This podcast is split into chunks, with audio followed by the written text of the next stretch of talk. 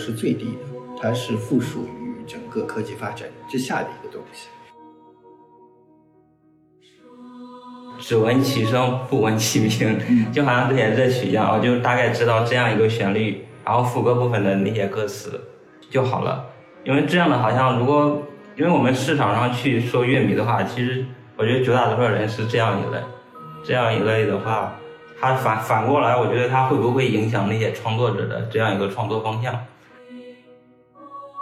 如果你不能理解这个东西，你就会说出华语乐坛完蛋了这样子的一个。说法的这个人，你如果能理解这个东西，你就是输出十大热歌，你拿到流量的人，这个是今天的这样，整个乐坛就是这个样子。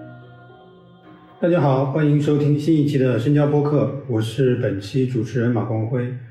一般到了年底，各大媒体评论人都会做各种形式的年度总结。在电影方面，深交的听众和读者肯定都比较熟悉法国杂志电影手册的年度十佳评选。但是我们今天不聊电影，今天聊的是音乐。在音乐方面呢，近期比较火的一个话题是 TMEA，也就是腾讯音乐娱乐盛典，基于其用户数据公布了年度十大热歌。呃，我们不妨先来看看这些歌都是什么：阿月月、云与海。大紫，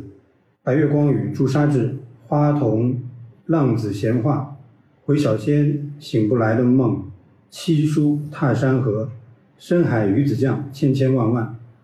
王静文啊，这个不是王菲哦，王静文沦陷，王琦可可托海的牧羊人，王星辰苏星杰清空，小乐哥执迷不悟。这份榜单公布之后呢？许多人在网络上都表示华语乐坛完了。今天我们就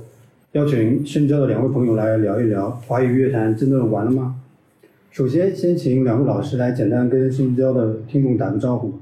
各位听众朋友，大家好，我是默默，然后本名叫蔡哲轩，我现在是一个自由撰稿人。啊哈喽，深交的朋友们，大家好，我是建少，我是一个化学博士，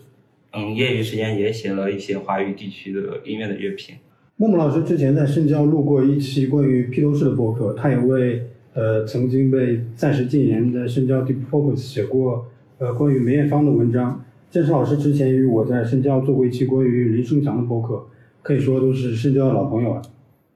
呃，对于这份榜单，我个人表示是比较疑惑，因为很多歌的歌名都没有听过，就是前两天抱着简单学习的态度听了一下，发现很多歌其实还挺熟悉的。也许就是在可能是地铁上或者哪里，就某个人的外放抖音视频中，你就听到过。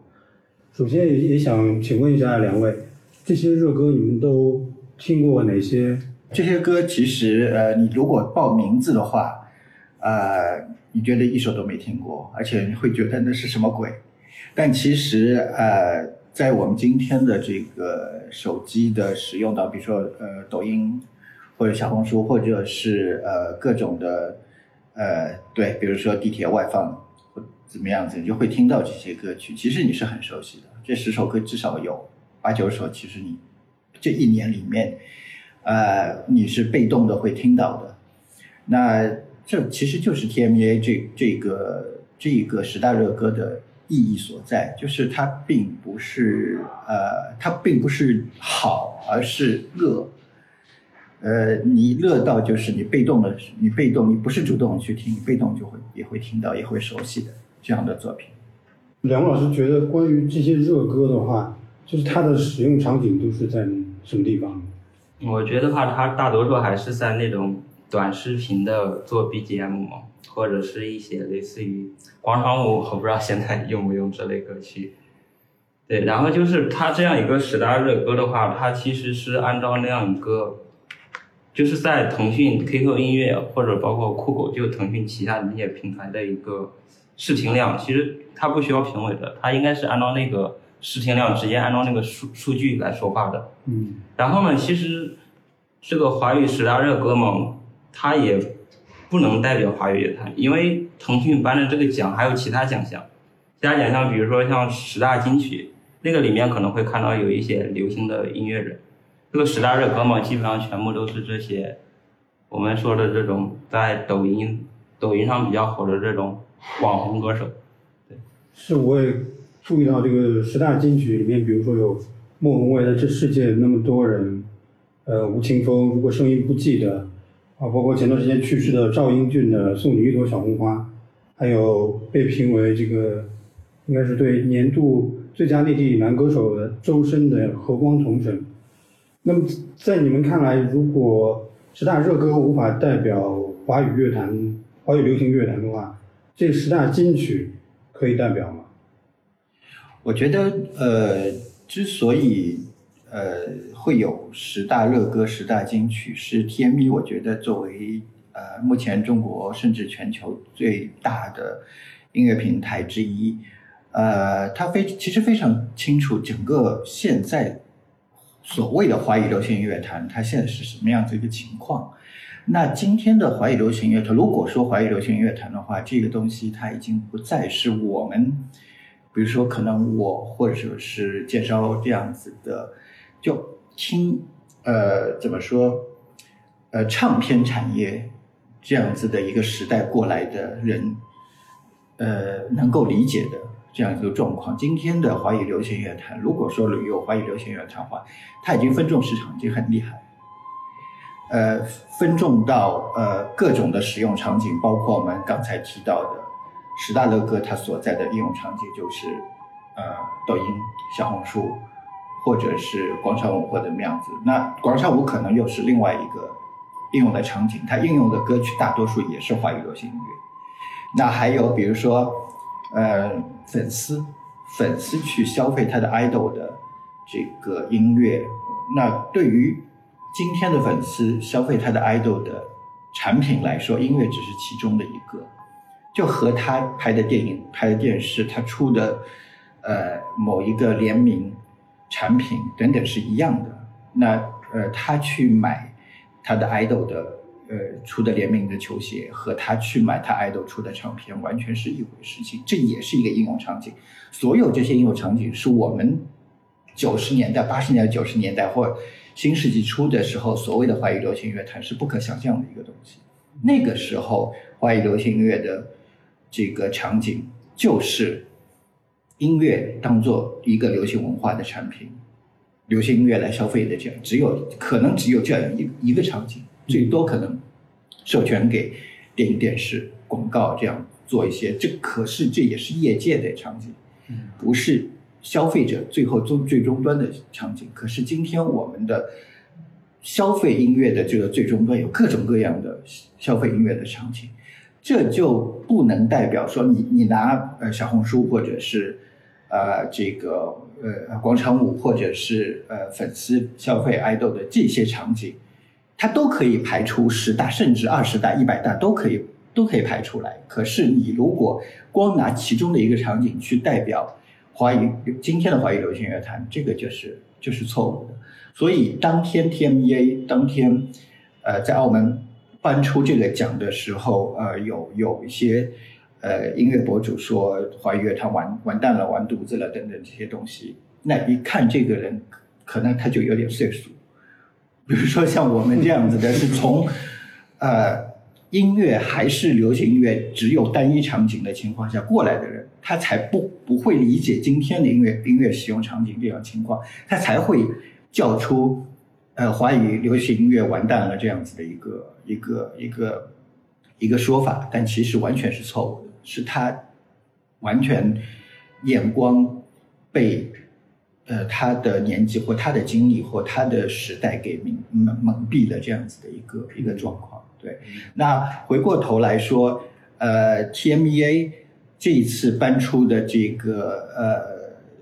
金曲，就是所谓的针对华语流行音乐还是流行音乐这个文化产品的这个这个这个维度上面，这个使用场景里面的那些歌，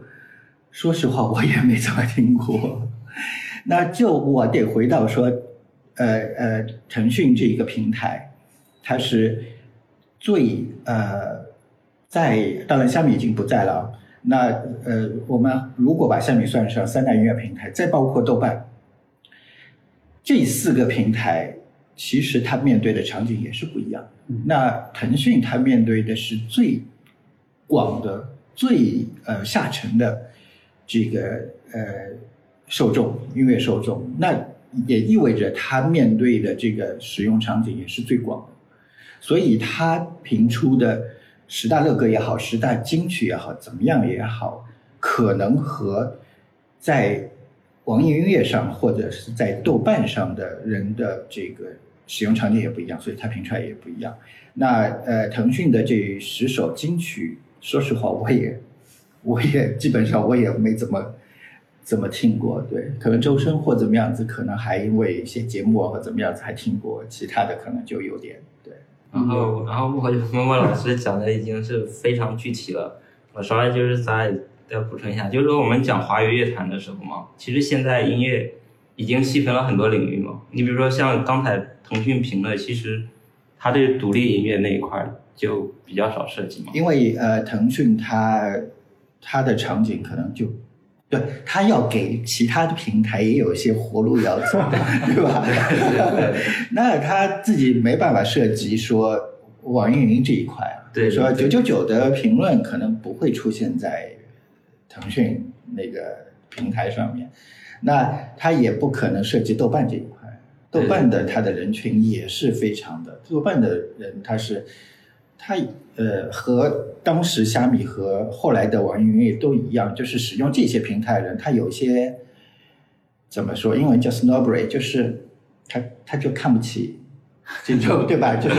我记得非常清楚，就是我我呃三大平台刚开始起来的时候，我因为当然我我有呃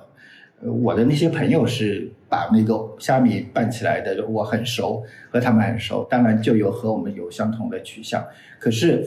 呃，可是当我们三大平台，我们一定是选虾米，或者后来是选网易音乐。可是有很长时间我都不会用 QQ 音乐，因为 QQ 音乐当时会觉得说，它连一张专辑，就是它连专辑这样子的这分类它个分类，它都嗯它都那个。那我我从我从一个就是买唱片的这样子的时代过来的人，我怎么会看得起像 QQ 音乐这样子的这样这样子的一个情况？可是当然到后面它就变成了呃呃资本说话了。当当环球唱片也也是他买下百分之二十股份的时候，你不得不用这个这个，可是它还是有它的基因在里面，QQ 音乐还是有它的基因在里面的。那呃，说实话，腾讯也非常非常清楚自己的定位在什么地方，所以我觉得这个这个的确是就很就很奇怪的一件事情，但是是必须看到的一个一个一个状况。刚才莫老师提到，比如说那些热歌，它出现在抖音或什么短视频里面，但其实它如果出现在短视频里面，它其实都是成都是以片段式来存在，而不是作为一整一整首歌来存在。包括那那些歌，我去听的时候，我也有一种一种这种感觉，它前面在唱什么我没听过，但是一到副歌，哦，我就知道啊，就是这首歌。是对，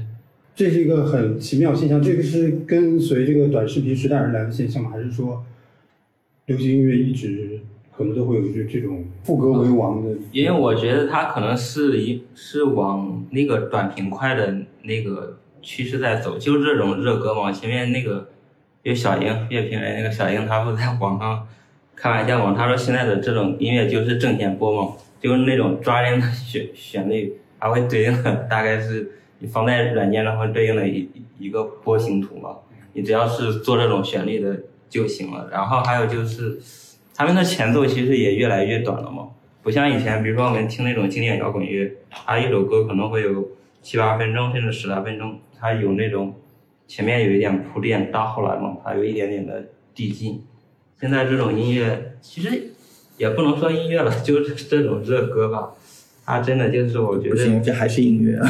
音乐还是音乐，我觉得这能你不种热能把它热歌不当做音乐这首歌的。话，它其实几分钟，我觉得可以真的是像串烧一样，因为那个现场串烧就是把这些歌每个歌只唱了十秒，十秒到二十秒，然后好像你也没觉得这些歌有什么差别，十秒二十秒这样一串，好像跟一首歌也差不多。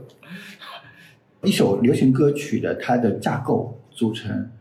它比如说时长或者它的主歌副歌，或当做一个 bridge 或怎么样，这种这种这种形式不是音乐人创作创造出来的，哪个音乐人创造出来的，而是它基于某一个嗯，我们的我们的这个硬件，就是呃音乐的承载的这个载体的科技发展嗯造就的。我们唱片刚开始有的时候，它每每面就是四到五分钟，所以它就变成就变成决定说，我们做的流行歌曲，你要录在唱片上嘛？你要录在唱片上，我一首歌就是四到五分钟。那四到五分钟的时候，你你按照我们对于音乐的情绪的培养的话，它就必须要有一个导入。那就主歌我有一个情绪的导入，然后一到两到三分钟以后，我就开始可以有副歌，可可以把高潮或者把你情绪推到最高，那这首歌的这个主干的部分或者是 hook 的部分就出来了。到了四一九四八年、四九年，嗯，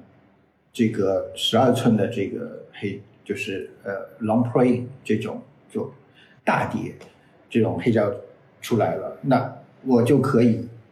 把音乐人就可以把十首四分钟左右的歌曲放到唱片里面，就变成专辑。这也不是说我哪天哪个音乐人想做一张十首歌的唱片出来，而是这个时候发明了可以承载五十分钟左右的这个东西的那个呃呃作品出来。所以一首歌有主歌有副歌，四分钟到五分钟左右，这个东西是因为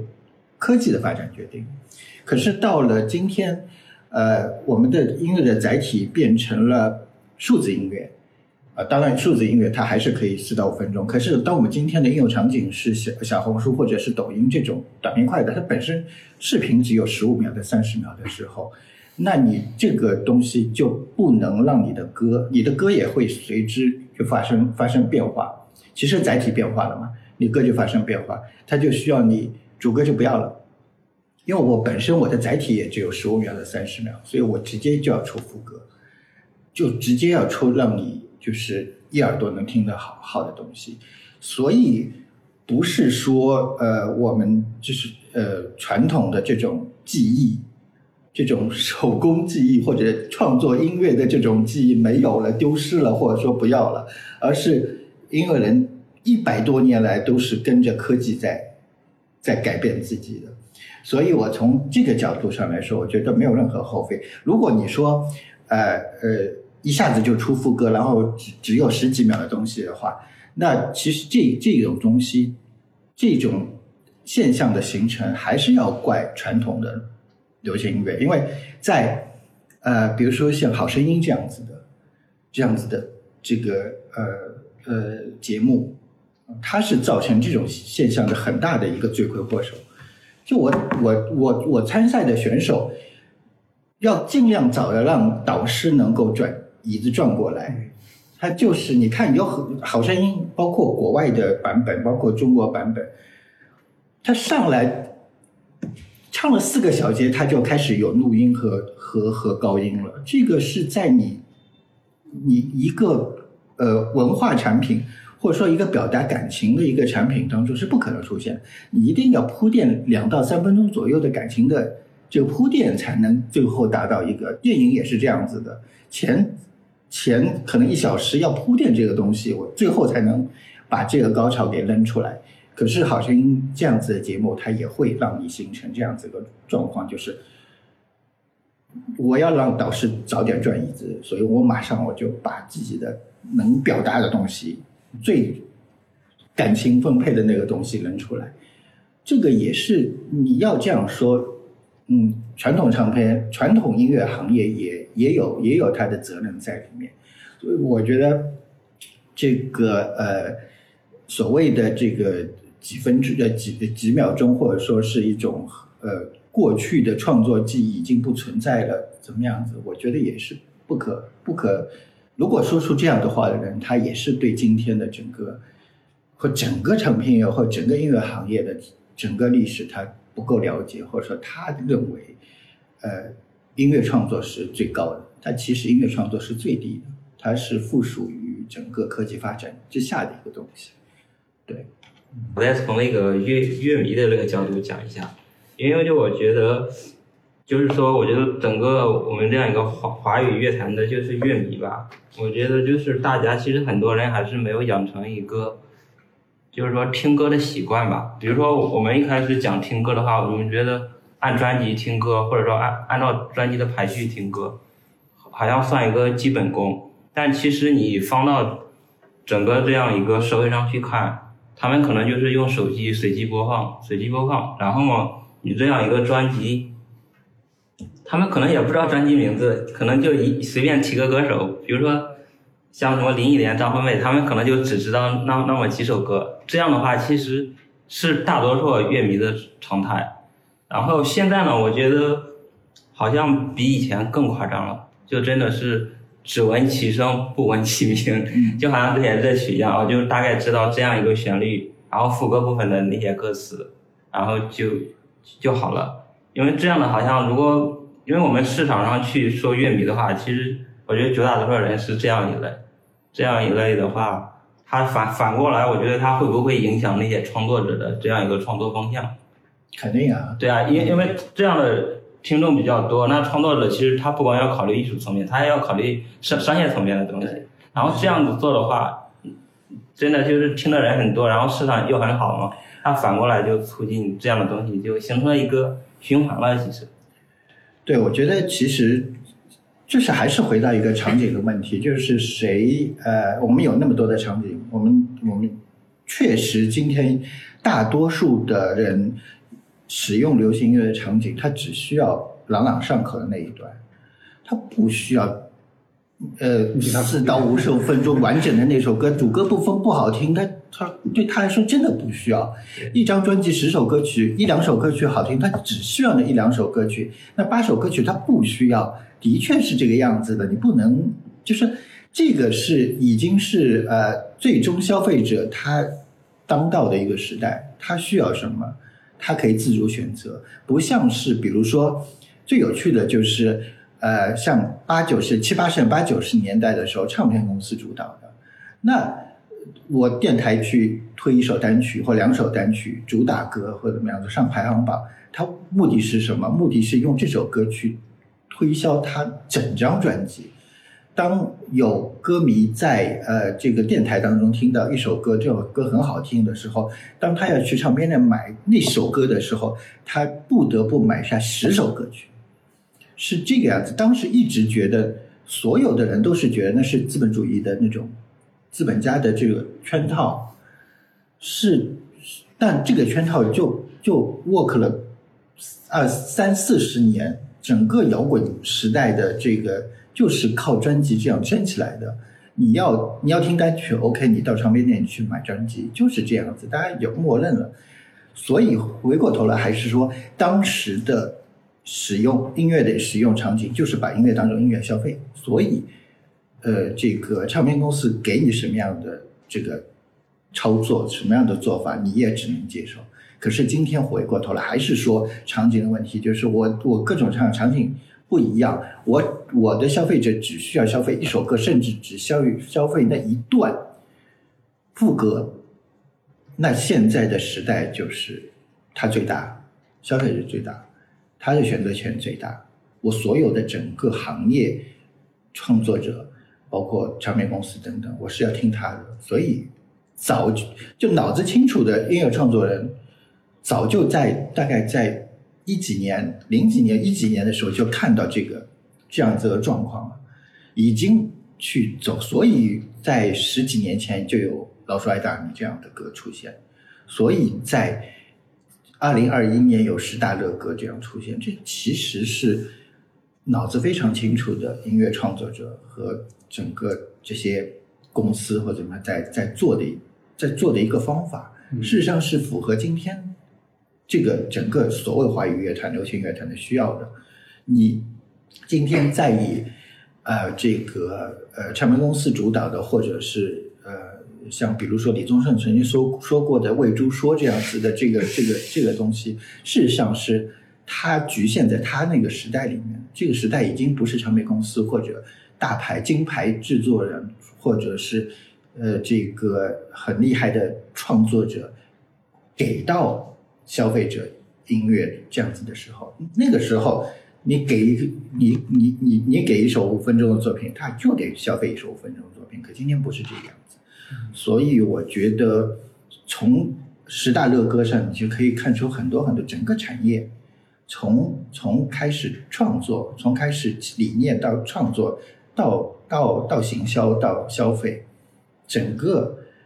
它都会有些很很很奇，不能说奇怪，就是一个很当当下时代的一个反应。嗯对，如果你不能理解这个东西，你就会说出华语乐坛完蛋了这样子的一个说法的这个人。你如果能理解这个东西，你就是输出十大热歌，你拿到流量的人，这个是今天的这样，整个乐坛就是这个样子。嗯刚才建商说的，比如说就市场反馈来反过来影响那个音乐人创作的这个问题，我其实想到就是前段时间，呃，Adele 放出他的新专辑《三十》的时候，呃，他跟那个 Apple Music 的 Z Love 做那个采访时间，他说他不会为抖音一代创作歌曲，然后他说如果他为抖音一代创作歌曲，那呃谁为他这一代人创作歌曲？但是呢，就是其实有一个很悖论的事情，就是他他这首歌，他先是放出来《Easy on Me》那那一首歌，在那首歌之前大概我我忘具体多长时间，可能两三周，他先就放出来一个大概十五秒的短视频，五秒，对，然后那个就是《Easy on Me》那个旋律，这个其实就是完全一个悖论的事情。我觉得我觉得是这样的，还是我刚才我想的，我觉得现在它这样一个是，我觉得音乐的细分比较厉害。你举个例子吧，比如说我最我今年去了几场 live house，其实 live house 里面表演的独立音乐，下面的观众也是爆满的。就是你一方面好像听这种热歌的人一大堆，另外一方面这些独立音乐看起来很小众，连名字都没听过的那那些乐队，就现在年轻乐队名字都是搞一堆一搞一堆英文嘛。然后 搞搞一堆英文，有时候也记不住名字，有些可能也就是大学生组的乐队，可能因为疫情，我不知道。对，那种 live house，以前的话，我觉得有些音独立音乐人做了个五六年，love house 里面能有个五六十人，嗯好像就不错了。嗯，现在这种就是好像小年轻组的乐队，搞个拼盘，下面好像也能搞个一二百人。这个是疫情带来的福利，福利，对对。但这个好像对对他们这种，就是说所谓的不迎合抖音创作，也算是一个好事情吧。绝对是好事情，好好事情绝对对绝对是好事天大的好事情。对对对，其实我觉得，呃，就呃回到 Adele 这个事情啊，Adele 不是呃就跟呃 Spotify 说，我的专辑不允许嗯随机播放，但取消随机播放这个默认的这个选项，包括他后来说我不会去做 TikTok 这样这样的作品。其实他就是一个很，就是就是回到我们刚才说的这个呃应用场景，它就是特殊的一个应用场景，就是他在乐坛的地位，首先他在乐坛地位已经到那个到那个顶顶流的顶级的这个东西，那他的呃音乐的输出，他的他的消费他的音乐的使用场景就不是根本就不是抖音、TikTok 或者是这种，当然那个呃 TikTok 在在在全世界都很火，所以它其实这种所谓的热歌在全世界它都有它的这个应用的场景在里面。可是当然 Adele 它就不属于这个应用场景，他的创作是他有个人创作创作者的自己的个人的输出的，而不是为了他的粉丝去创作。他尤其是这一张，包括嗯，对，就他每张专辑，他四张专辑其实都是从自己角角度出发，尤其是这一张，他经历了离婚啊等等这些孩子啊，就生孩子等等这些事情，所以他有很多表达，表达的好不好那是另外一回事情。可是他就是那种，呃，如果能算的话，他就是呃唱片公司辉煌，就是唱片业黄金年代的这种这种做法，他是他是那种老，他是归在老老的那一批的，就虽然他很年轻，可是他他整个整个音乐创作，包括市场的运作，包括他要输出的东西，都是属于老的那一批的。他甚至在八十年代出现，在九十年代出现，都是不违和的。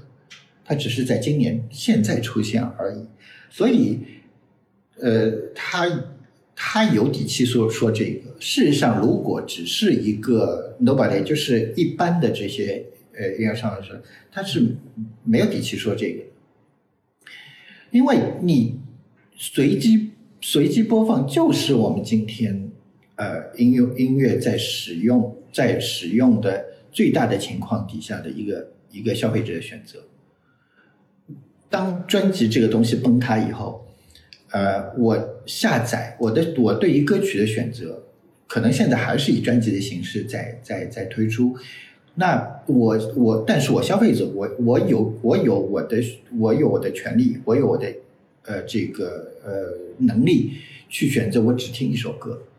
我只下载一首歌，这张专辑只想下下一首歌，我也有权利说这张专辑我不要按照你的想法去，我要按照我想我要想的这个这个顺序去听，这是今天最终消费者的一最最大的权利。整个产业的链条上上端没有一个人能剥夺，能 Adele 出来说这个话，包括他说不愿意为 TikTok 做，那是因为他的地位到了，他他任性到这个程度，也可以啊，说白了赚到钱，拿到流量，这个是它的特殊性，是它作为 Adele 的一个特殊的地方。嗯呃，不能把它拿来去呃描述今天主流的音乐、流行音乐消费的这样子的一个状况。我一直是这样觉得，它是属于我们这一代听歌的人会接受的。我听专辑，三十这张专辑，其实说实话做的并不是太好。对，就我来听呢，就是这，但是我还是坚持要把整张专辑听。翻来覆去，按照他的次序听了很多遍，呃，听到了一些是我是觉得好的东西，这是我的选择，我的我的怎么说？呃，我的习惯，我绝对不会，我只只只听一首《一定要命》，或只听一首那一首他后来哭的那首歌叫什么忘了。那可但是大多数的人，大多数现在的流行乐消费者，他一定是这样做的。他不会听其他的，再听其他歌。一张名的确很好听，所以只要他听这首歌就可以。所以我觉得拿都要拿出来，呃，一个是不太能代表现在的这个状况，另外一个就是其实是一个反例，其实是一个旧时代和新时代唱片音乐使用的一个一个很好的一个老的一个例子，只是它出现在现代而已。对对对的，就是你就我们刚刚讲到那个 Adele 嘛，其实前面微博也有个热点嘛，就是大家催着周杰伦发新专辑嘛。因为周杰伦我觉得跟 Adele 他是一个类型的，因为他们是有了自己的，其实已经算确立了自己的地位，有很多自己这种我们叫做什么基本盘的这样一个乐迷，所以说他可以就是比较任性的吧，我们今天晚比较任性的来这样子去创作，而且肯定是很多人都会买他的账。但真的就是他们，可能就是真的是不能代表未来的一个趋势了。呃，其实说到周杰伦啊，呃，我会觉得说这个就是呃，又是一个很好的印证，呃，音乐流行音乐使用场景的这样一个问题。就是我们呃十二十年前，就周杰伦在在十年前吧，我们有一句话就是说，周杰伦是华语乐坛最后一个巨星。对，之之后就不会再有了。这个是就是因为呃，他正好踩在就是我们刚才说的，流行音乐当做流行音乐这个文化产品来消费，只有单一的文化就是呃消费场景的这样子的一个状况的最后一班车的这样子的一个人是有道理的。这句话其实的确是有道理的。就我还是一直会举一个例子，就是比如说在我念书的时候。呃，渠道没有那么发达，就是你听歌的渠道也没有那么发达。呃，唱片公司给到你的选择就是有限的这一些，所以比如说我我我班上四十个同学，可能四十个同学听的都差不多，可能当时听的呃都是比如说周华健、的谭咏麟或怎么样子，那再到后面这一代的八八零后，他一个班上四十个同学，可能听的都是周杰伦。都是孙燕姿，就造成说，我音乐使用场景的单一，造就了巨星。可是到九五后、零零后的他们那一代，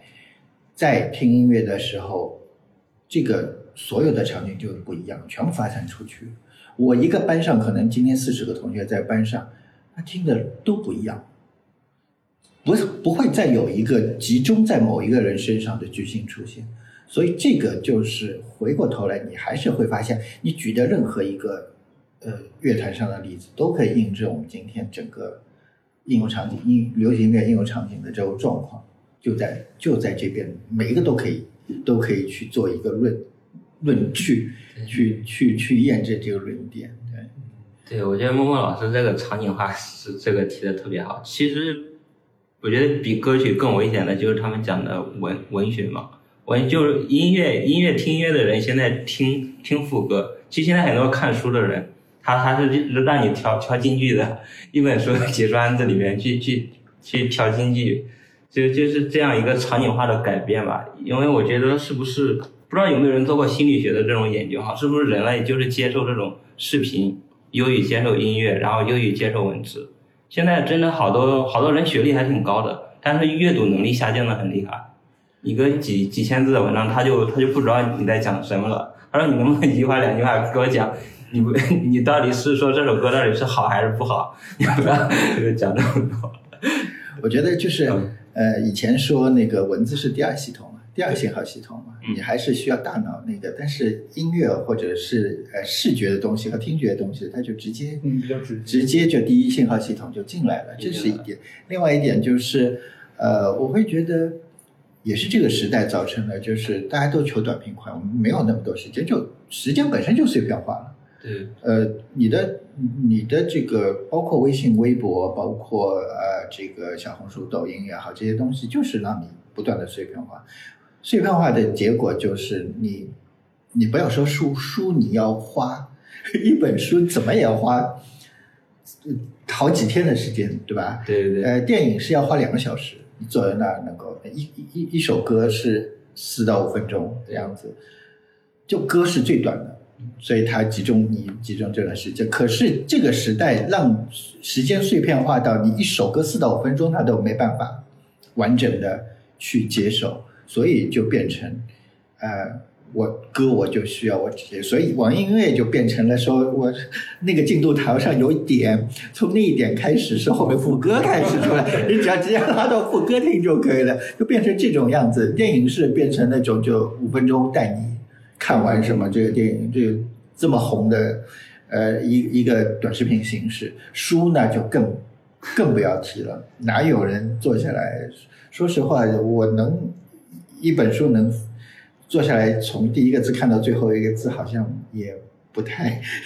就哗哗哗就这样翻了就好了嘛，就就时代造成的。其实现现在啊，它那个视频播放网站还有一个好玩的，我觉得年轻的朋友都注意到，它有那个一点五倍，啊两两倍，就是说我们刚才说一个电影啊，两个小时花两个小时，其实现在技术层面，你如果用那种。啊，两倍的那个速度播放 一个小时。不过我现在很多片子也是两倍速。对，有些不值得你花两个小时。真的不值得你花两个小时，所以你就你回到音乐上，有些歌真的不值得你花四到分钟。就就是说技术层面的东西，其实也改变了这样一个消费者的这样一个聆听呀，还是观赏的这样。我觉得还是就是最终消费者现在他的他是老大，老大话语权，对，就和。呃，以前那种就是呃，唱片公司是老大，或者制作人是老大，或者比如说像李宗盛那样子的人是老大，他给你什么东西，你得你呃全全中国人听流行歌曲就得接受什么东西，这个是完全颠倒过来的时代。好，那我们就接着刚才那个问题，就是如果说那些年度十大热歌，但是如果说 Adele 这个周杰伦的歌。肯定也可以算成是，如果他们真的发新歌的话，肯定也是在这个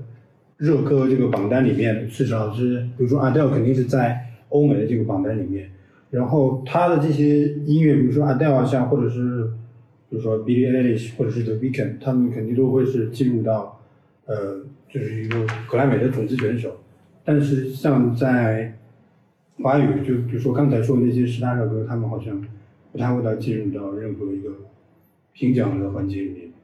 你说像他们这样子的等，就就是比如说等级的，或者白月光与朱砂，不不是说不是说他们的创作等级，就比如说这些歌，好像大家不会去认真的对待它，把它放到一个评奖的环节里面去考虑。至少我是很很认真的。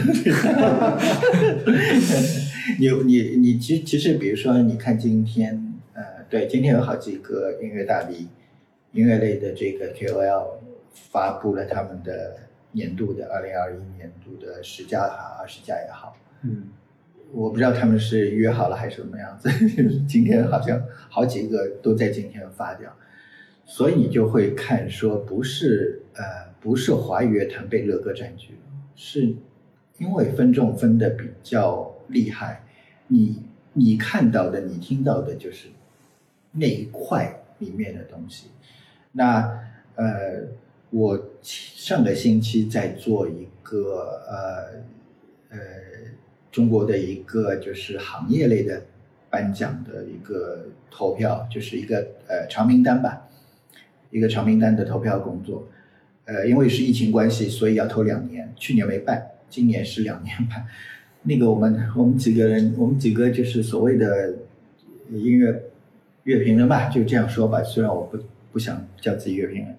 就大家在讨论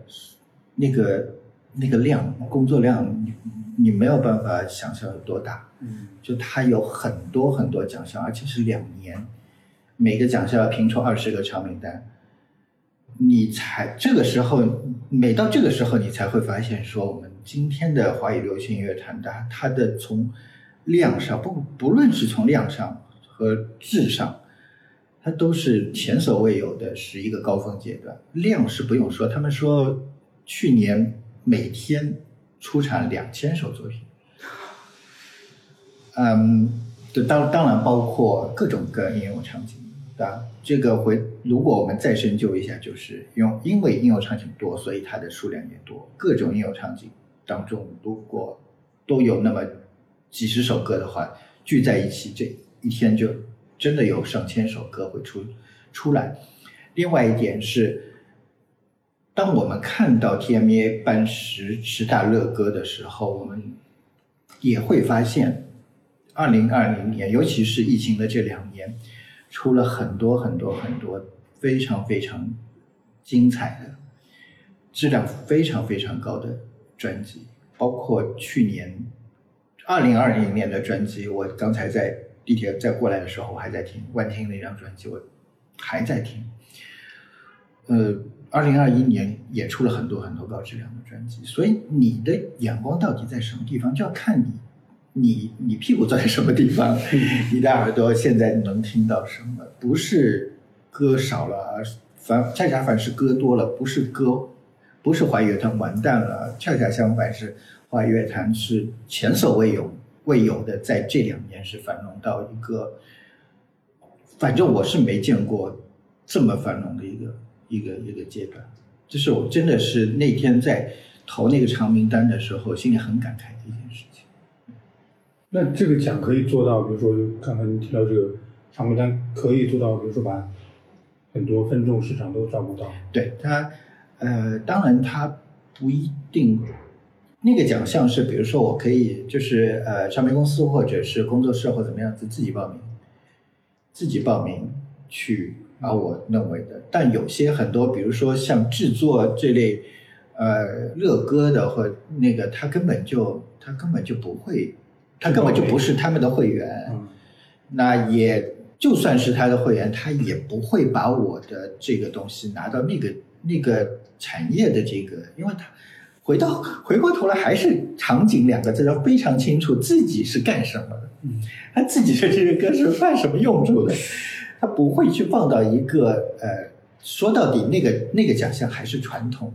意义上的这个唱片工业的一个工业一个奖项，所以。你看就很清楚，什么人干什么事情，他不会，他不会去跨场景，去我他知道我这些歌给到你，你也不会。当然我在所有的那个池，那个那个那个报名的那个池里面也看到很多我我都不认识的那种，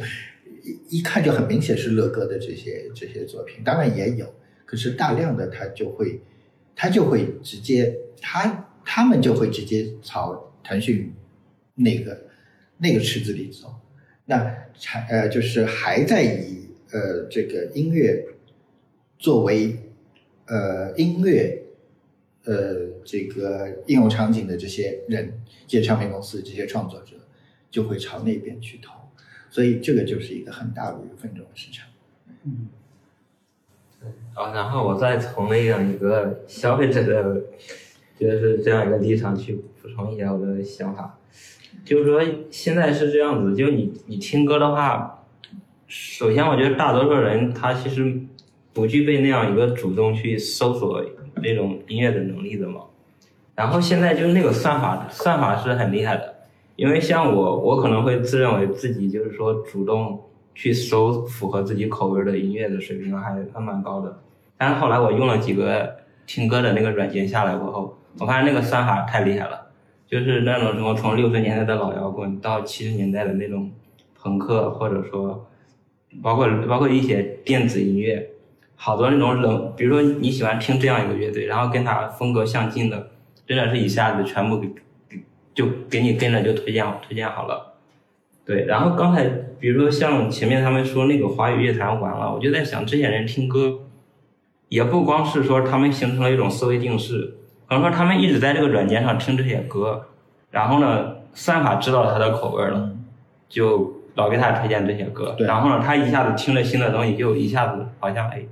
啊，怎么这个时代还会有这些歌？就一下子好像就就是那个也叫什么冲击比比较大嘛。比如说一个一直听听粤语歌的人。那算法一直给他推老粤语歌，对，一直听摇滚，他一直听摇滚。然后现在突然发现，哦，原来有有这么多就是就是这样歌，他可能一时半会儿，因为因为好多人，我后来从心理上角度，我觉得他们那样就是就是如果很多东西跟他们想的不一样，其实他们也不是去探究这个背后到底是什么原因，他不会像一些比如说做评论的呀。做这个行业内的从业者，他就是发自情绪嘛，然后也也不去调查，也不去思考，就就讲一些那种比较情绪的这样一个论断嘛。嗯，我觉得就是就你刚才介绍介绍刚才说的这个就是算法这个事情，的确就是大家其实已经看到，叫嗯那个传播学叫什么叫 echo chamber，就是那种回回声式，就或者是用户泡泡，就是你就被。一直困在这个算法的这个这个这个这个 bubble 里面，就那个泡泡里面。就比如说，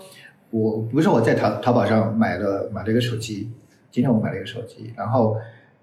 那个淘宝就开始每天就给我推手机了，就是算法嘛。你买了手机就开始手机，可是问题是我今天买了一个 iPhone，然 后我可能有。至少也有一两年时间不会再买手机了吧，对吧？应该其实算法应该给我推其他的东西，可是可是算法的局限就在于说，当你搜了这个东西的时候，它就不断的，他认为你需要这个东西，那他就给你推相同的东西。那几大音乐平台的算法就都有这个问题。那呃，你听的就你听的，比如说呃，Beatles。那他他最多就给你推 Rolling Stone 吧，他 对吧？他也不会再给你推华语流行音乐，或者说是呃呃，比如说像呃九天真人或者什么更更那那种的，这就变成说，如果你是被困在呃你是被困在手机的这个就算法给你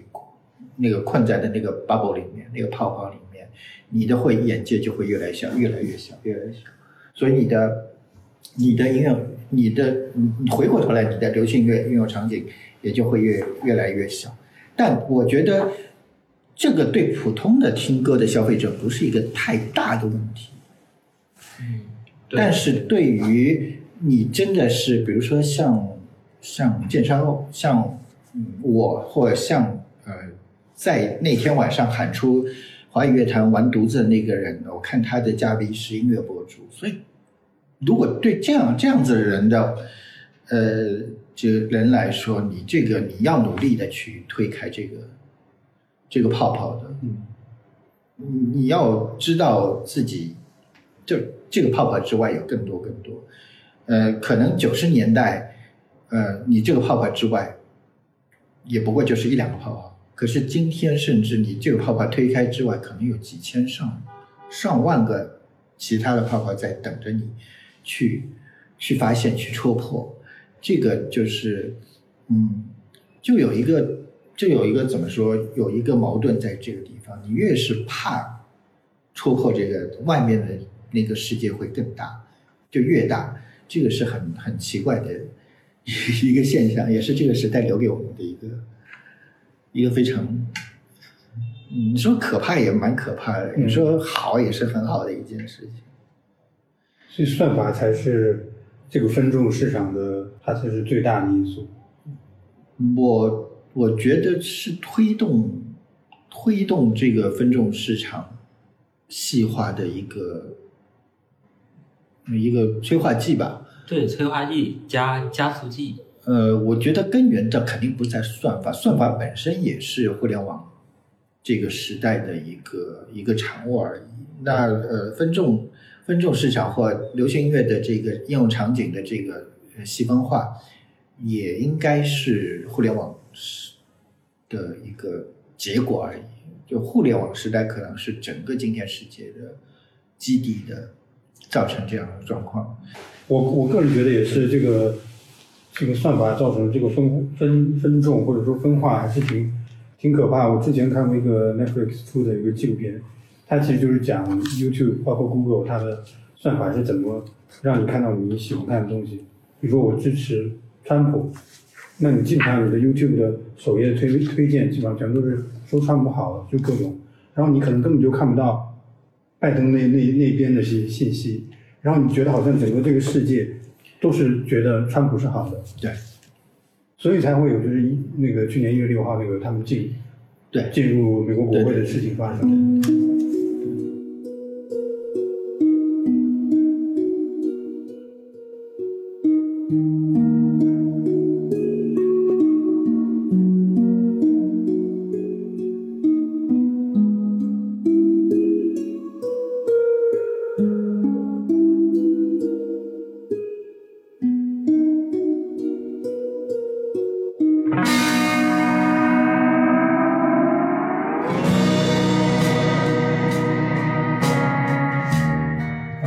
说回到音乐，TMEA 这个榜单发发完之后没多久，就前两天，呃，豆瓣也放出来它的这个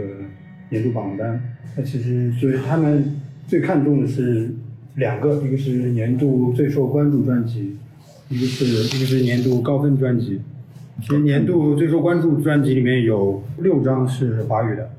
排名第二的是王源的《下野了》，也是排名最高的华语专辑。呃，高分专辑里面，王源的《下野了》是排名第一，然后是排名第五的黄绮珊的《小霞二点零》，第第六名是福禄寿的《我用什么把你留住》，第八是五条人的《一半真情流露，一半靠表演》，第九是彩虹室内合唱团的《星河旅馆》。关于这些作品，两位老师都了解吗？就是你们怎么看这个豆瓣推出这个榜单？还是说，就像孟老师刚才说的，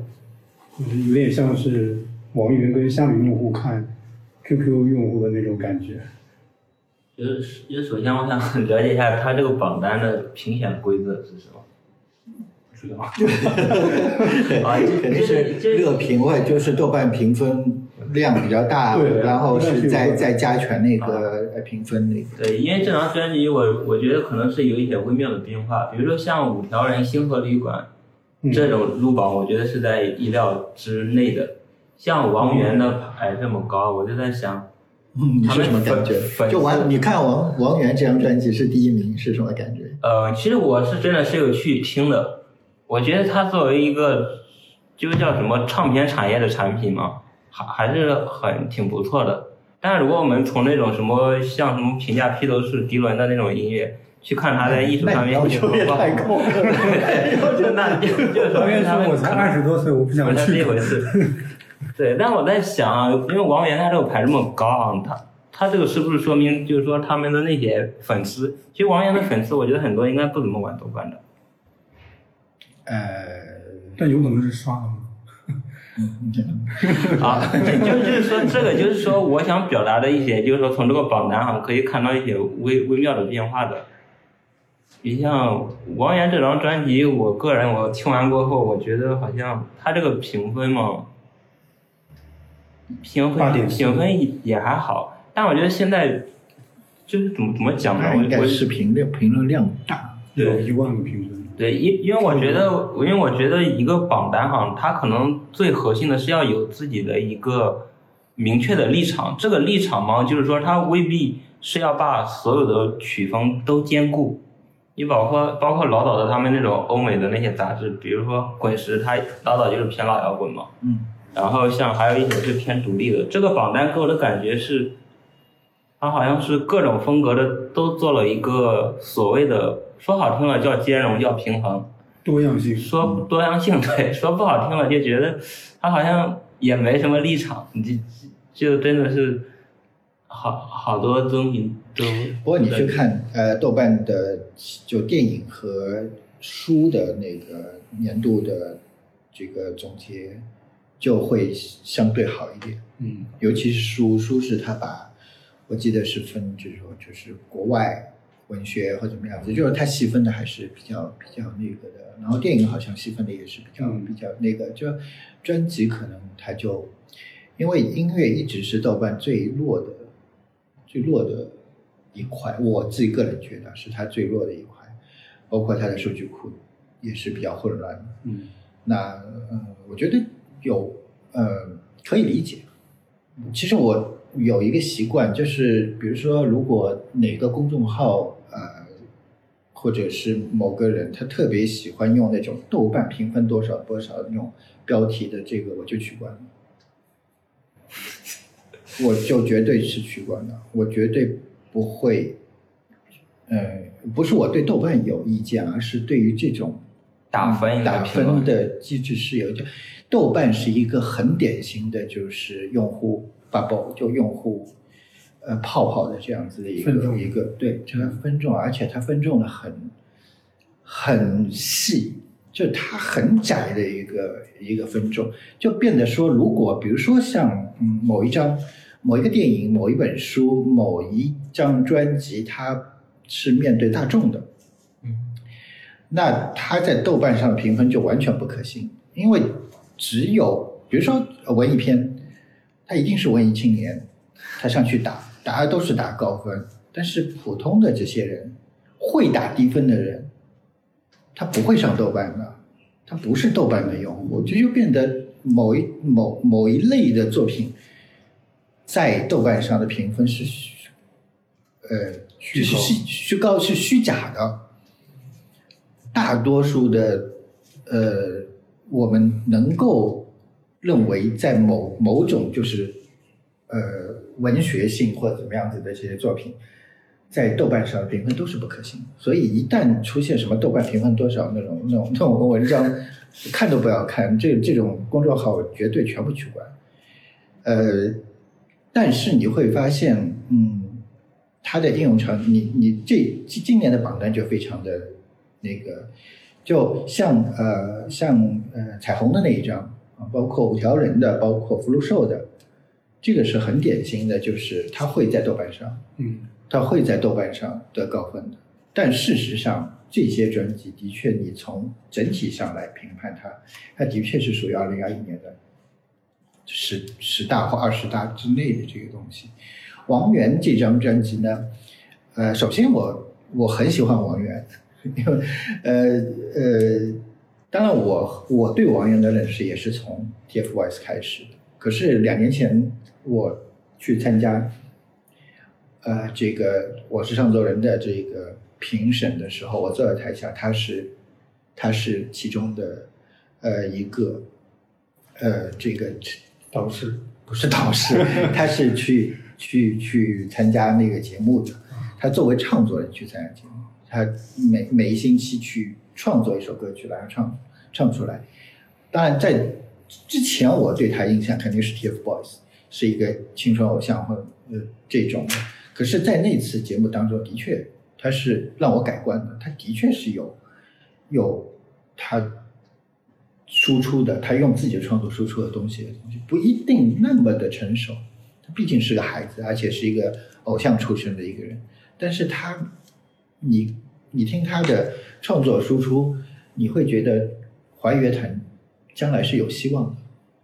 他不一定那么那么厉害，他不一定像福禄寿或者是彩虹或者是万青那样子能够给出那么好的那么好的音乐。可是你你在他音乐当中是听到听得到东西，这个当然这个得肯定他，不挺喜欢他的创作，这张专辑也不弱，说实话。可是当然，呃，公平来讲，它是不会出现在，应该是不会出现在豆瓣这样子的一个用户泡泡里面。那你就会发现说，另一个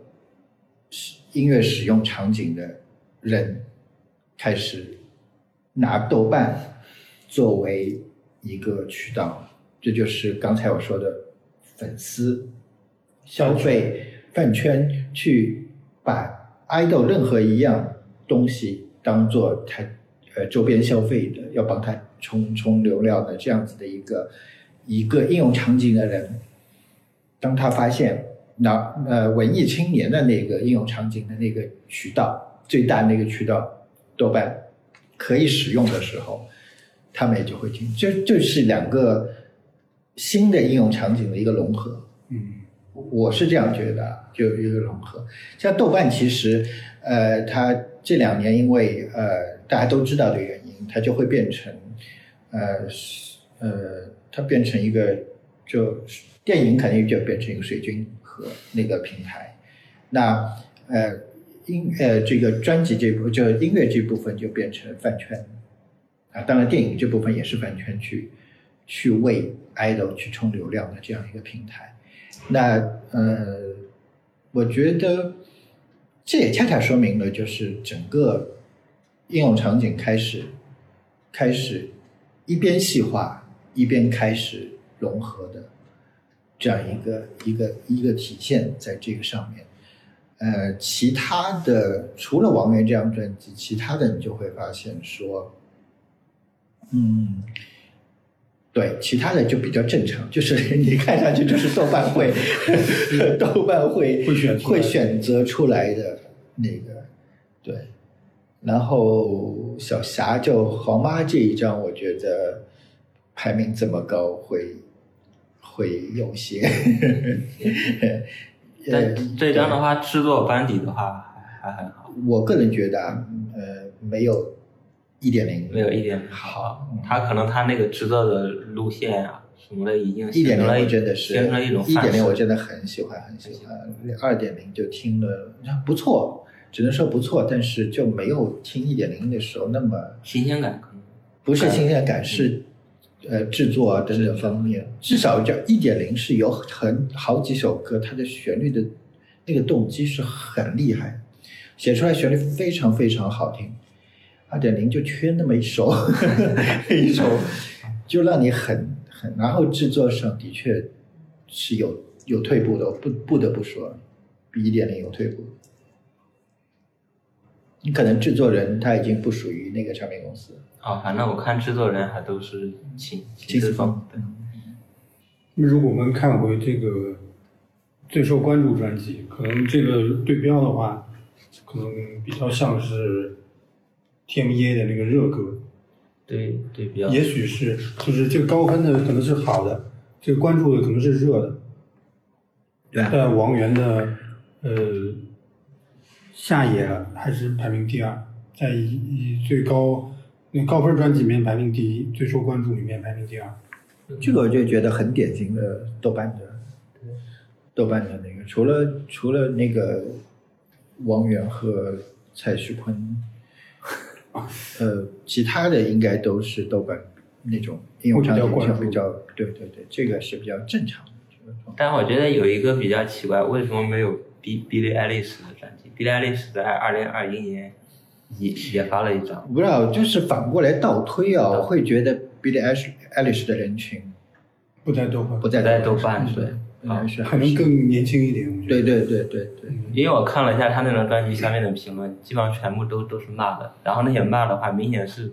很像好像是应该是 Billie Eilish 那种所谓的对头的那些女乐手、女女歌手的那些粉丝，嗯。对，然后在下面全部是骂的，真的是。你说在豆瓣上面对？对豆瓣上，因为我特特意去看过 B I S，就就是那今年推出的那个照片。嗯，你看打雷姐她是入围了两，张。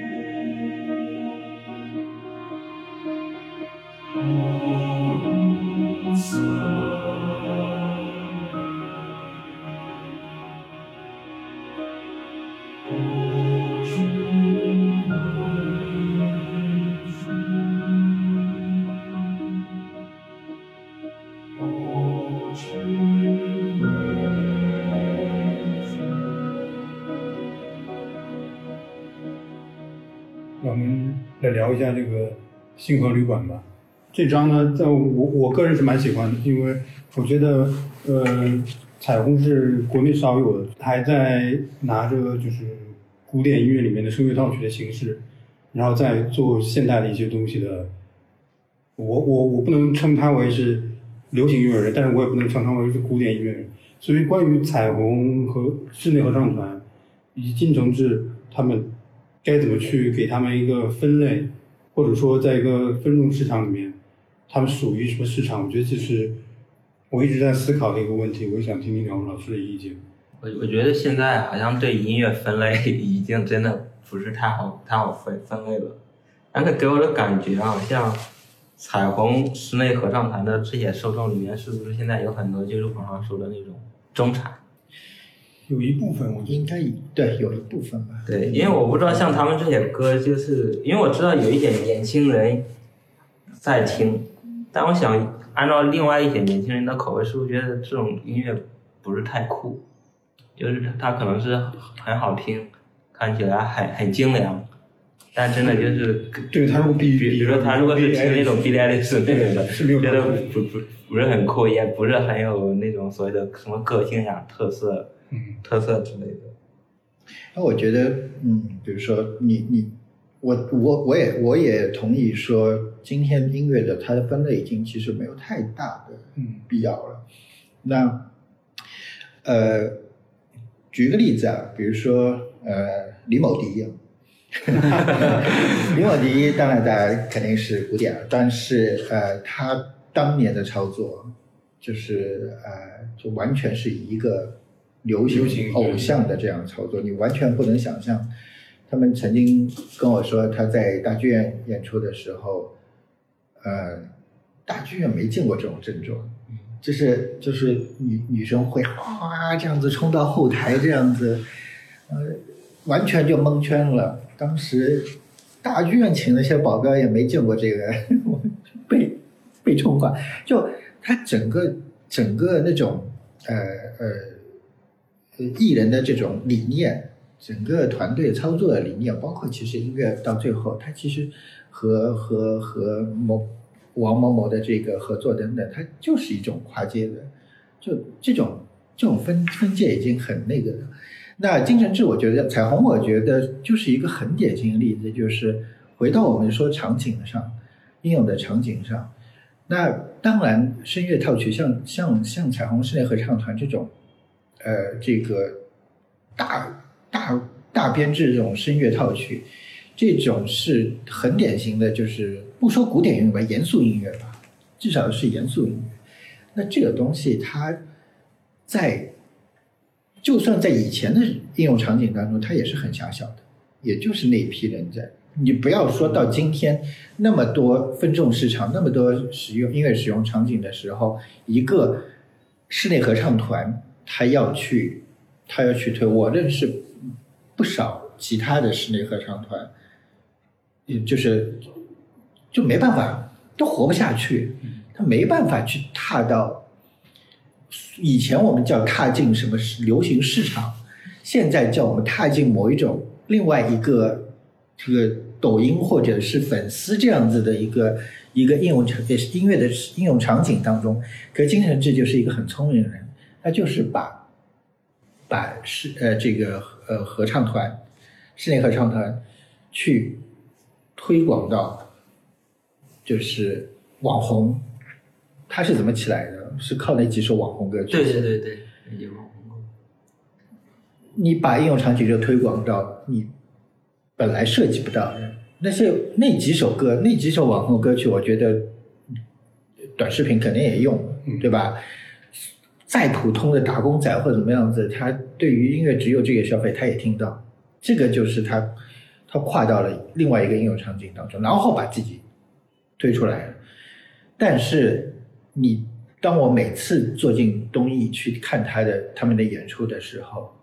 他给你的就是一个很，呃，怎么说，就很一个很专业的一个一个一个严肃音乐的演出。我看过两次白马村，每次看还是就感动到不行，就那儿在就那儿哽咽。所以其实呃，包括这一张专辑，呃，它的叙事就更宏大，他想要说的东西就更天马行空。那金承志是一个很有才的人，他不单单是在把呃这个合唱合唱团的这种这种严肃音乐的这种形式，呃推广到了其他的应用音乐场景当中，接触到了更多的其他的音乐受众。回过头来，他把自己真正想要做的东西，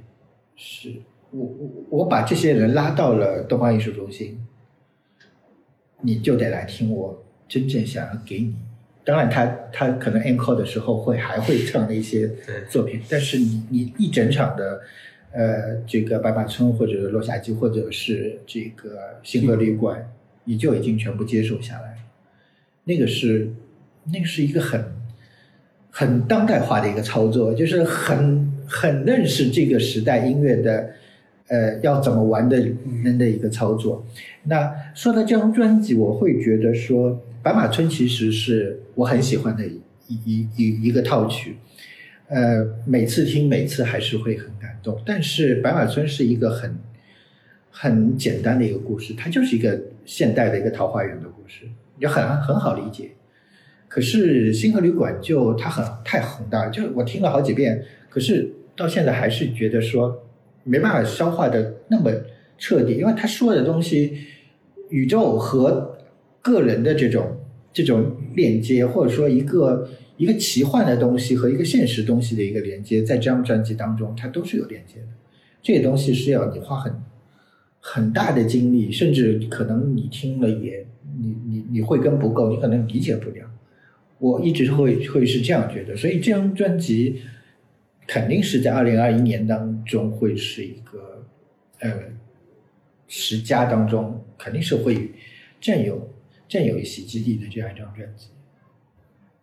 但是我其实看到有蛮多一些乐评人也好，一些媒体的榜单上面，他会把星河旅旅馆放到这个年度的专辑这个榜单里面。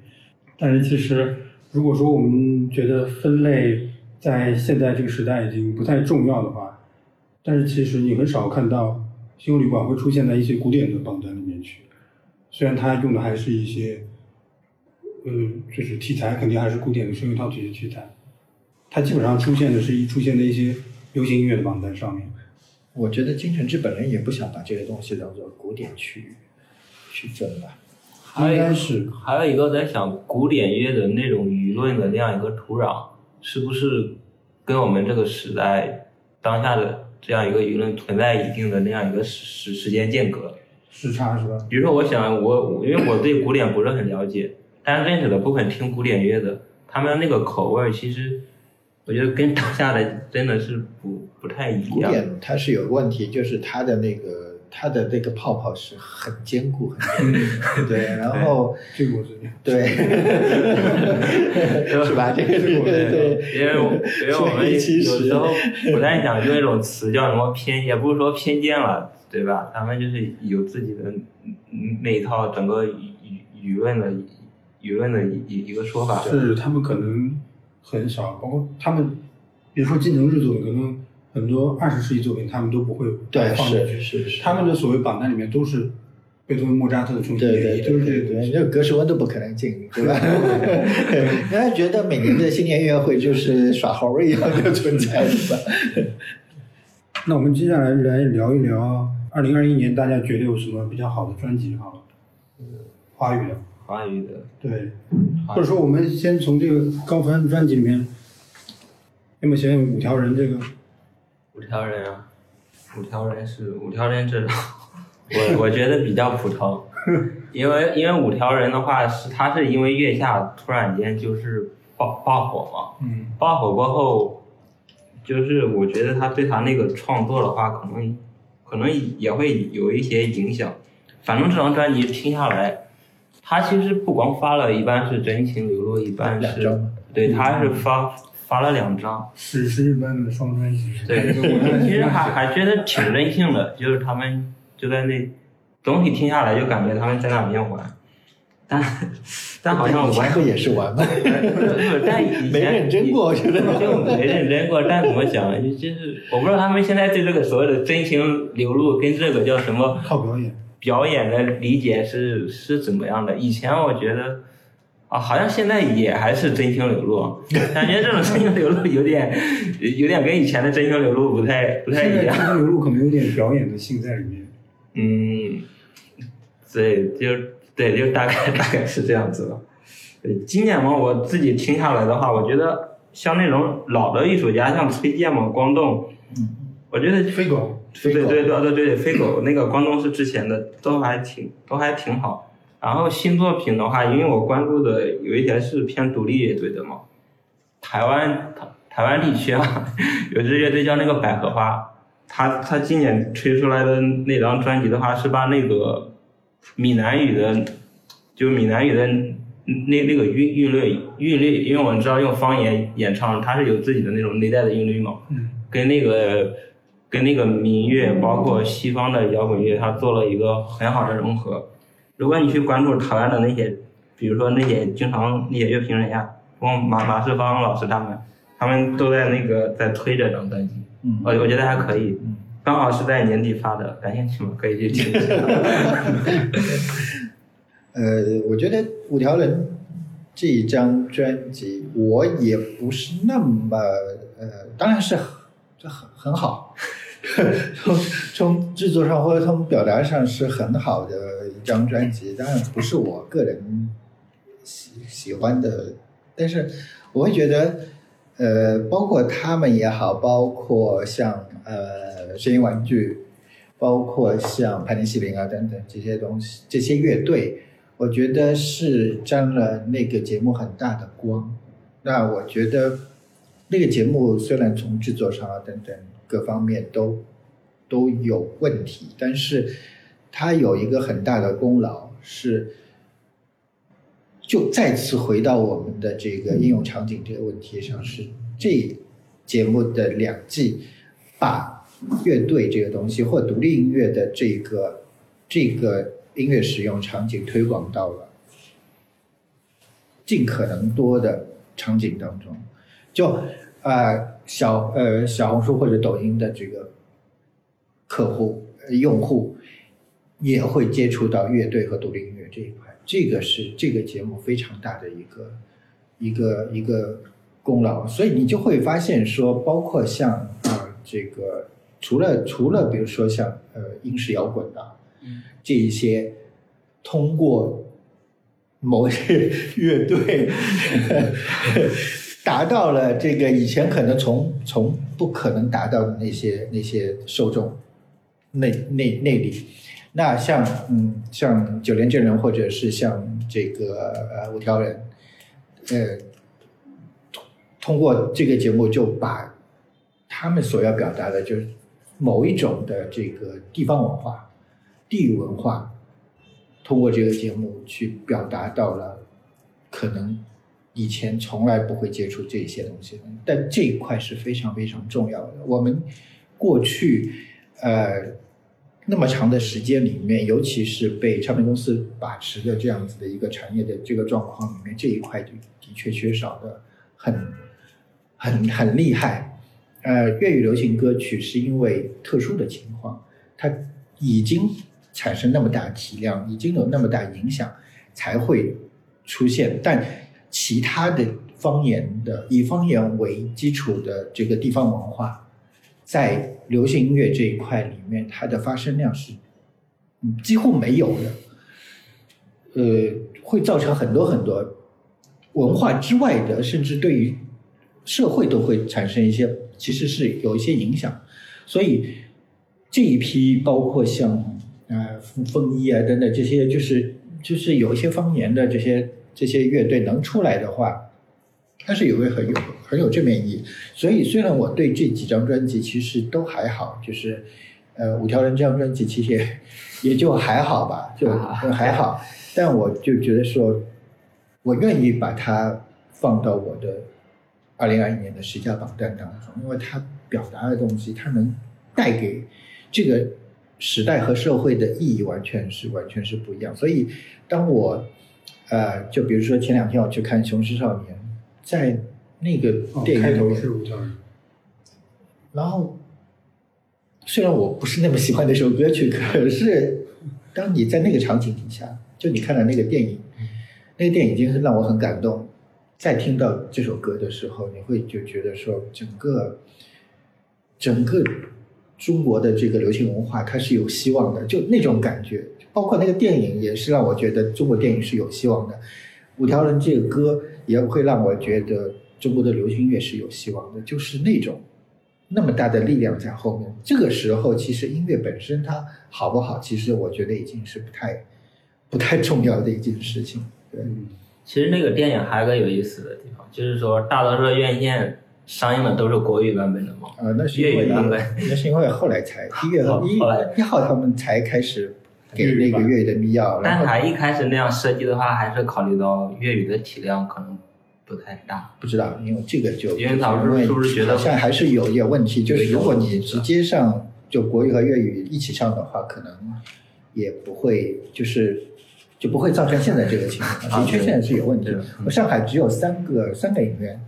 上粤语版，对对，因为我总觉得这样一个，它是故事发生背景是在广广东那边。对对我觉得这样的话，听了国语的话，粤语配音也怪怪的。现在现在问题是，本身它已经这个电影的重点已经不在这儿了，已经在眯眯眼好，已经在眯眯眼，所以他做任何事情可能都得考量那个事情。本来我觉得，比如说，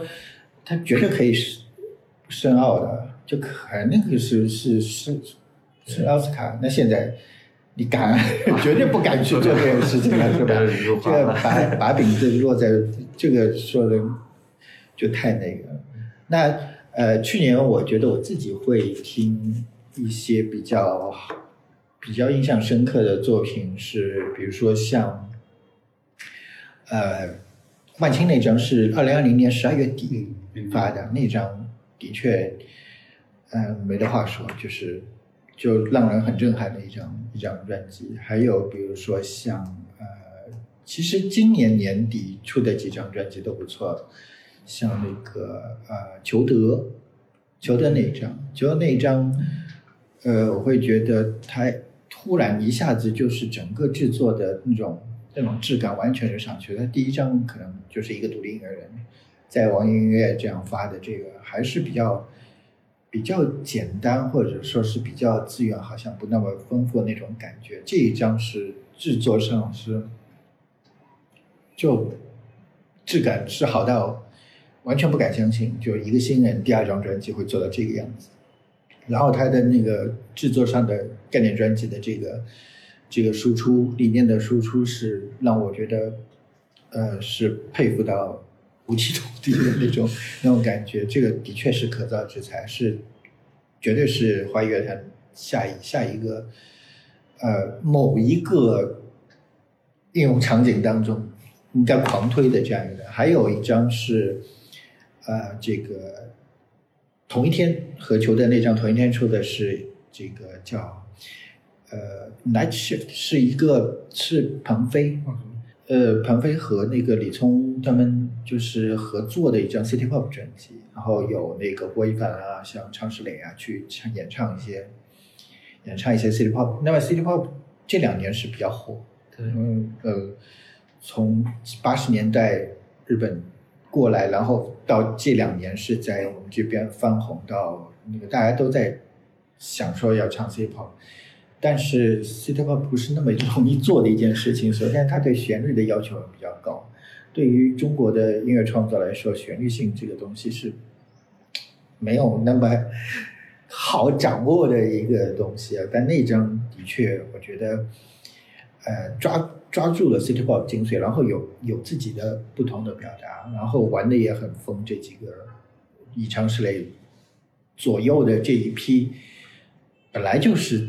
拿音乐在当玩的这样子的一批音乐人，他们的确玩的很疯，很很尽兴。这张专辑是也是可以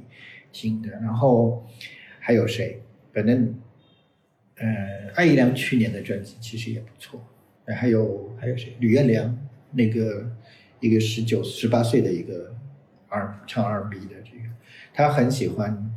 他他是因为喜欢方大同，所以他会呃是因为唱 soul 和这个 R&B 这个起来，但是你就会发现说，他不是一个单纯的模仿美国的这种 R&B 或者是 soul，甚至不是单纯的模仿方大同。他有自己一个很很独特的一个美美学理念在在那边，他的他的 soul 会更更贴合今天的年轻人的这个那个表达，但是又很纯正，对，而考虑到他只有大概十八十九岁，这个就非常不容易。嗯，这样这几张我都是听的比较多。我我在听一张那个陈建年去年的人知道，因为陈建年他是属于。在这个怎么讲，在乐坛的评论界里面地位算比较高的一个，就是台湾地区的原住民的一个创作人嘛。然后陈建年的音乐，它最大特点就是说，它其实没有什么时代感的，没有什么年代感的。对。你就好像任任何事，比如他今年二零二零年发的专辑，你放到十年前、十年后听，我觉得都差不多嘛。用用我们经常用的套话讲，就是说，真的是歌唱土地与海洋，歌唱那种就是说比较纯纯真纯粹的那样一个人与人之间之间的那样一种情感。嗯，对，因为他的，我觉得陈建年的音乐还有个特点，就是因为我讲的话可能更偏向于这样一个听众，真的是听的时候可以让这样一个时间慢下来，就是因为我们今天这个时代都比较快嘛。如果能够抽出一个小时去完整的去听陈建年，我觉得真的是对自己可能是一种享受，一种所谓的 心灵上的什么疗愈 之类的这种。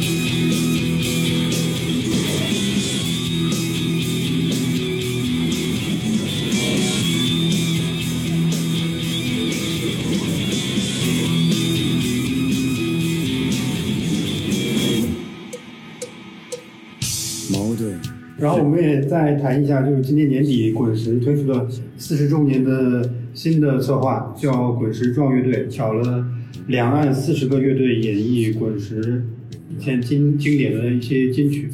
呃，比如说像呃林强的《向前走》啊，对，周华健的《有没有那么》，对对对，反正就是很经典的一些歌曲。我有点质疑他这个策划的提出，就是在这样一个时代，这个策划刚提出，因为当时我们在音乐群里面私聊嘛，我们其实都抱着看笑话的心态，其实后来从那呈现的这个结果，确实是被看笑话了。我其实我就有天晚上，我就很晚很晚半夜啊，十二点过后，我就忍不住发了一条。我看到你发了，对，是因为就如果早点发的话，可能影响不太好。就十二点过后，可能看的人会少一点啊，就觉得这个真的没办法，就用什么语言去形容这个这个企划，就觉得就就很难说。可是我后来其实其实呃理性来考虑，呃，还是这句话，就是呃，我已经是不是这个时代呃流行音乐面对的主流的消费人群？因为流行音乐它永远面对的是十几岁到三十岁左右的这一批人，每每个时代它面对的都是这样子的一批年龄人。你过了三十多岁以后，你完你就不是这个产业考虑的对象了。那对于我来说，我是听滚石的这些歌长大的。那呃，我我从于情于理来说，我都不太能接受，就是今天的这些来翻唱这些作品，是因为呃，理论上来说，我觉得滚石它本身就是一个强企划的一个一个公司，就是它就是企划先行嘛。所有的这些歌曲，它就是一个精心企划底下的一些作品。那不管这个歌手他唱的好不好，这个作品他就是那样企划出来的，就是百分之一百 tailor made 的，就是你你你像张艾嘉他唱的不好，他唱歌不行的，可是《爱的代价》你就是为这样子的一个声音去做的，你唱的再好也不合理，最合理的就是那个版本。所以滚石的歌，其实在九十年代其实都有都是这样的一个状况。那你你就会想说，你在三十年之后，再有这些人来新的乐队去翻唱这些，在我们这一代人看来，尤其是受滚石影响那么深的人看来，这都是不合理的。你就是在一个强起一个度身定做的一个作品上去，你你为某一个人多量身定做的一件衣服，你现在套在三十年后一个年轻人身上，怎么穿都是穿不下去的。我会这样觉得。当然，这个是这个是有点有点绝对了，来自一个上世纪九十年代的一个绝对的凝视。我会觉得，但是我自己会觉得这样子。那问题还是在于说，如果客观的来讲，还是一个问题，就是，呃，今天的音乐使用场景，它它不需要这些乐队，今天的这四十个、五十个乐队，拿三十年前的歌来表达自己，我会是这样觉得，因为今天的乐队，每一个乐队，每一个独立音乐人，他都有自己最好的表达的方式、内容。嗯，完全完全不需要去借助以前的所谓的经典东西来来表达自己，也也不是今天的他们的音乐消费者愿意接受的，或者说是可以接受的事情。我我不觉得让这些这四十个五十个乐队的呃歌迷去粉丝去接受他爸爸妈妈年代的这些作品是公平。我觉得这个在这个企划上是肯定是有问题的。那滚石作为呃唱片工业黄金年代的一个重要的公司，它它肯定在思维上还是会有些局限。我尤其是这两年分是非常明显的事情。那我会觉得，呃，当然这个不是我说了算，因为我不是。我不是这些歌的消消消费者，那我自己听的那些歌，其实还是听的那些歌。嗯，给我印象比较深的是分山窦唯的《高级动物》，高级动物胡啸胡啸春吧，啊，胡小春胡，啸春翻唱《高级动物》，那个是对他那个他新版的那个表达和之前的那个表达，既有既有相似的这种社会根基在那边。又有它不一样的，就是三十年后整个社会不一样的那个状况，在他的音乐当中表达出来，就他很好的融合了三十年前那首歌的那个社会给摇滚的那个责任，也有今天今天这个社会给摇滚的责任，那个我觉得的确是翻唱的很不错的一个一个作品。那我其实知道，我其实知道，呃，后面还有几首歌，我是知道，因为有人给我看过整个单子了。我比较期待的是，呃，最后一批一月二十几号最后一批，有人翻唱某一首烂大街，烂大街一首九十年代非常非常烂大街的一首作品，那个是比较倒是比较期待的。那些太经典的这个，在音乐上太经典的一些作品，嗯，我觉得怎么翻唱都没有办法符合我这个老人的 老人的需求，对。因为他这个企划，我就是像刚才讲的，因为这些经典歌曲的翻唱本身就是存在很高难度的。然后，然后如果让我来衡量这样一个经典歌曲翻唱的好坏，我觉得就是，就是说他可能并不是对原作的简单的一个模仿，就能不能结合自己这样一个他乐队本身的自己的特色，去注入一些自己的自己的灵魂，像刚才提到的那个。胡啸春重新演绎的窦唯的《高级动物》，我个人也是非常喜欢的。然后还有像它里面有那个大象体操，嗯，翻唱的是周华健的那个名曲，有没有一首歌会让你想起我？那个那个其实是完全有点像颠覆的感觉。但是呢，它那个特色就是真的，你一听，如果你是你听过这种大象体操这种风格的这样一个音乐的受众，你你就知道哇，这肯定是大象体操在唱。我一直觉得，就是我们觉得，以前的翻唱也很多，以前的翻唱经典也很多，是因为在那个在那个体制底下，就是唱片工业为主的这样的唱呃底下，我来翻唱经典的这个呃一个人去翻唱经典的作品，才可能会有经就经典再一再一版的经典发生。可是今天，当唱片工业整个崩溃以后，你让独立音乐人或者乐队。他本身就有自己的想法，因为你非要去让他去，嗯，不说模仿，肯定肯定滚石也没有让他们去模仿，可是他一定会有一些那种痕迹在里面。那其实其实是硬凹，其实是让那些乐队是其实不开心的一件事情。我我不觉得，这当然有很多乐队说哦，我是因为听那那那那首歌长大的，那。他真的，如果真的能用自己的想要表达的东西去表达那首歌曲，我觉得其实很难做到，基本上是很难很难做到。遇到一首就是和你今天的状况，和你想要今天所要表达的东西，和你今天整个社会对你的影响，对你的音乐影响，也要很契合的这首歌曲，基本上不可能。因为时代已经过去三十年，这个真的，嗯，这些歌到今天。真的也只有听听的意义，就没有当年他出来以后对于社会、对于整个大众的影响的一个意义。那所以这些歌其实也没有太大的翻唱的，重新再来做一个新时代的版本的需要。说实话是没需要。对，这个里面还有一些是因为那个，我觉得是翻唱乐队的个人特色比较明显，比如说像二手玫瑰，嗯，二手玫瑰 翻唱这个这个歌曲，就二手玫瑰。